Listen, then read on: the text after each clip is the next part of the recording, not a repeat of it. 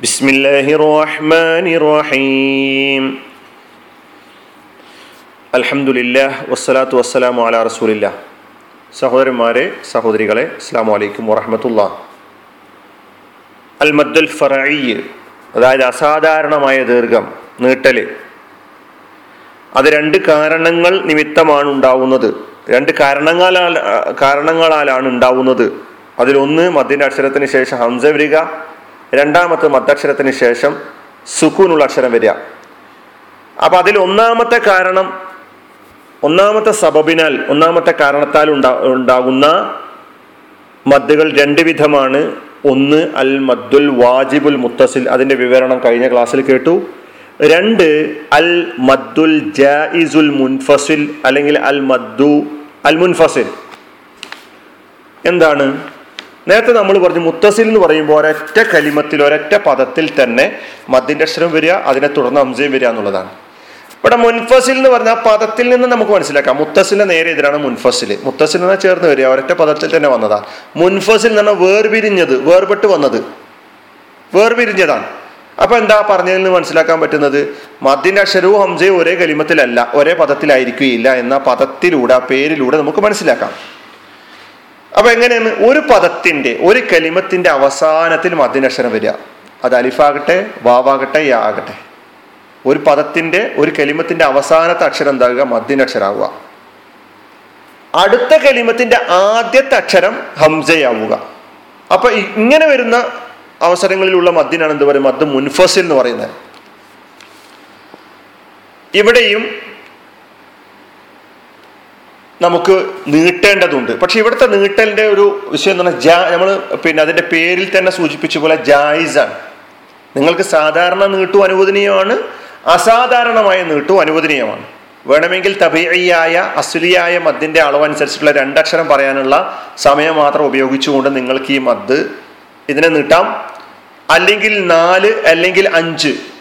അങ്ങനെ അഞ്ച നാലനക്കം അല്ലെങ്കിൽ അഞ്ചനക്കം അല്ലെങ്കിൽ നാല് അക്ഷരം പറയാനുള്ള സമയം അല്ലെങ്കിൽ അഞ്ചക്ഷരം പറയാനുള്ള സമയം. ഇങ്ങനെ പിന്നെ അനുവദനീയമായ നിലക്കുള്ള ഒരു മദ്ദാണ്. അസാധാരണമായ നീട്ടവും സാധാരണമായ നീട്ടവും പറ്റും. അപ്പൊ നിർവചനം ശരിക്കും മനസ്സിലാക്കി വെക്കാം. മുൻഫസിൽ എന്ന് പറയുമ്പോൾ തന്നെ ആ പദത്തിൽ നിന്ന് മനസ്സിൽ വേർപിരിഞ്ഞ് നിൽക്കുക മദ്യന്റെ അക്ഷരം ഒരു കലിമത്തിലാണെങ്കിൽ അടുത്ത കലിമത്തിലായിരിക്കും എന്ത്? ഹംസ. അപ്പോൾ മദ്യന്റെ അക്ഷരം ഒരു കലിമത്തിന്റെ അവസാനത്തിൽ വരിക അടുത്ത കലിമത്തിന്റെ അടുത്ത പദത്തിന്റെ അടുത്ത പദത്തിന്റെ കലിമത്തിന്റെ ആദ്യത്തെ അക്ഷരം ഹംസയാവുകയും ചെയ്യും. ഇതാണ് മുൻഫസിലായ മദ്ദിന്റെ നിർവചനത്തെ നമ്മൾ മനസ്സിലാക്കേണ്ടത്. ഉദാഹരണത്തിന് ഉദാഹരണം ധാരാളമായി നമ്മൾ ഇനി സൂറത്തുൽ സൂറത്ത് അൽ കാഫിറുവിന്റെ ആദ്യത്തിൽ എങ്ങനെയാണ് ഓതുന്നത്? കുൽ ആദ്യം കുൽ എന്ന് പറഞ്ഞിട്ടാണ് തുടങ്ങുന്നത് അല്ലെ? കുൽ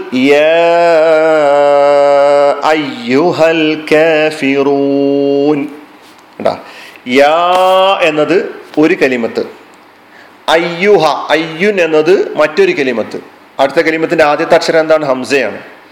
യാ എന്ന കലിമത്തിന്റെ അവസാനത്തെ അക്ഷരം എന്താണ്? അലിഫ് എന്ന മദ്യന്റെ അക്ഷരമാണ്.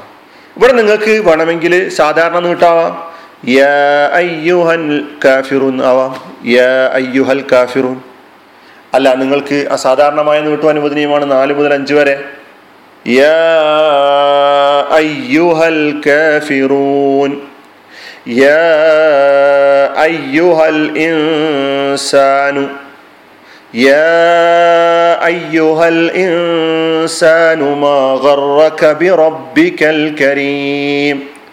ഇവിടെ രണ്ടിടത്തും അലിഫിന്റെ ഉദാഹരണം. യാന്റെ ഉദാഹരണം നോക്കാം.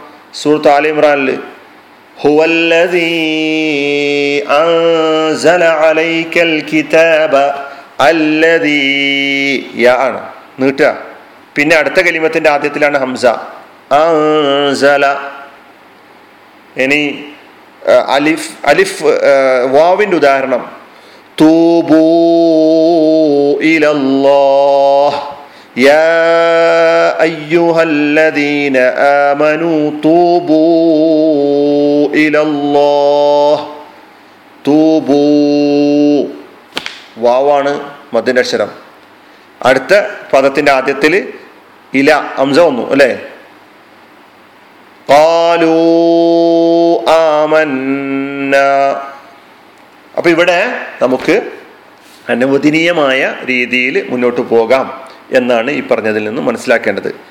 അപ്പോൾ മദ് അൽ ഫറയാണ് പറഞ്ഞു വരുന്നത്. അതിലെ ഒന്നാമത്തെ കാരണം രണ്ട് കാരണങ്ങളാണ് ഒന്നാമത്തെ കാരണം. മദ്ദക്ഷരത്തിന് ശേഷം ഹംസ് വരുന്നതിനാൽ ഉണ്ടാവുന്ന മദ്ദുകളെ കുറിച്ചാണ് മനസ്സിലാക്കിയത്. ഇനി രണ്ടാമത്തെ കാരണം നിമിത്താൽ ഉണ്ടാവുന്ന മദ്ദുകൾ ഇനി നമുക്ക് നമുക്കടുത്ത ക്ലാസ്സിലൂടെ കേൾക്കാം. വാഹൃദാവാൻ അലഹമുല്ലാ റബിലാലമീൻ അസ്സാം വലൈക്കും